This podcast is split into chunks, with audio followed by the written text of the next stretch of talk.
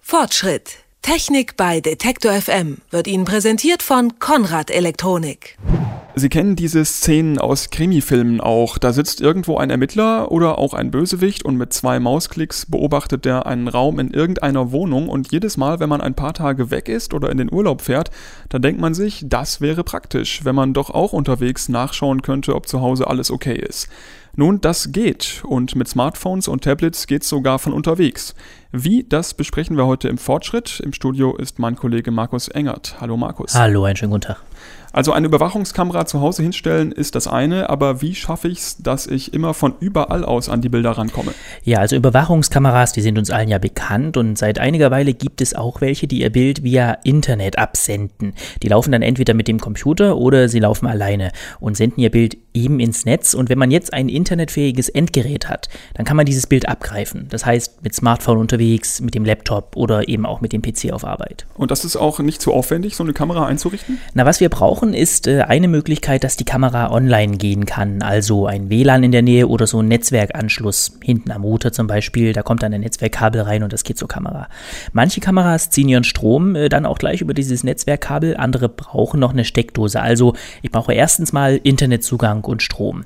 Und dann kommt Software ins Spiel, also mit der richte ich die Kamera ein, da gebe ich der dann zum Beispiel auch ein Passwort, sodass ich eben nur selbst auf diese Bilder eben zugreifen kann. Und wie aufwendig ist es, von unterwegs an die Bilder zu kommen? Das geht wiederum per Software, also entweder mit einer App, die ich mir aufs Smartphone oder aufs Tablet gezogen habe. Die allermeisten Geräte kann man auch so einrichten, dass man eine Benachrichtigung bekommt per SMS oder per E-Mail, wenn sich da in der Wohnung eben irgendwas bewegt. Mhm. Und das überfordert dann mein Smartphone bzw. den Datentarif nicht, weil so Videodateien unterwegs sind ja doch ziemlich groß, wenn die ruckelfrei laufen sollen. Ja, also die Kameras oder die Software, die dahinter arbeitet, die rechnet das Bild dann meistens ein bisschen runter auf eine niedrigere Datenrate, sodass das unterwegs durchaus geht. Manche machen das auch so, dass sie dir nur eine Info schicken und sagen, hier ist was passiert, ich habe ein Video gemacht und dann legen die das in irgendeine Cloud-Lösung ab, Dropbox zum Beispiel oder wie sie alle heißen und dann bekommst du eine Info, dass eben da das Video liegt und du dir das anschauen kannst. Was muss ich denn beim Aufstellen, also beim Aufbauen der Kamera beachten? Also wie gesagt, ich brauche Strom und ein Netzwerkkabel oder WLAN. Da muss man also als erstes mal schauen, ob das beides dort verfügbar ist, wo die Kamera denn eigentlich hin soll. Die nächste Frage wird sein, ist es dort auch immer hell oder muss die Kamera manchmal auch im Dunkeln filmen? Wenn sie auch im Dunkeln funktionieren soll, dann brauchen wir eine Kamera mit Nachtsichtfunktion, also Infrarot. Dritte Frage, drin oder draußen? Draußen, da kann es auch mal nass werden, da kann es auch mal kalt werden. Also da muss die Kamera zu einer bestimmten Geräteklasse gehören. Und die letzte Frage, die ich mir stellen muss, ist, genügt mir ein starrer Blickwinkel? Also will ich immer die gleiche Ecke filmen oder soll sich die Kamera auch bewegen können? Will ich die unterwegs auch steuern können, nach links oder rechts und neu ausrichten? Dann brauche ich eine bewegliche Kamera eben. Da höre ich schon raus, dass es doch sind hohe Anforderungen. Also so eine einfache Webcam für 20 € reicht da nicht aus? Also als reiner Bewegungsmelder wird sie es schon tun, aber erkennen wird man die Person darauf vielleicht nicht mehr unbedingt können, denn die einfachen Webcams, die zeigen nur die Gesichter, die direkt vor Ihnen sitzen. Ansonsten gibt es für rund 50 € einfache Kameras mit so einem starren Blickwinkel. So ab 150 € sind das bewegliche Kameras. Für rund 200 € kriege ich bewegliche Kameras, die sogar HD-Bilder senden.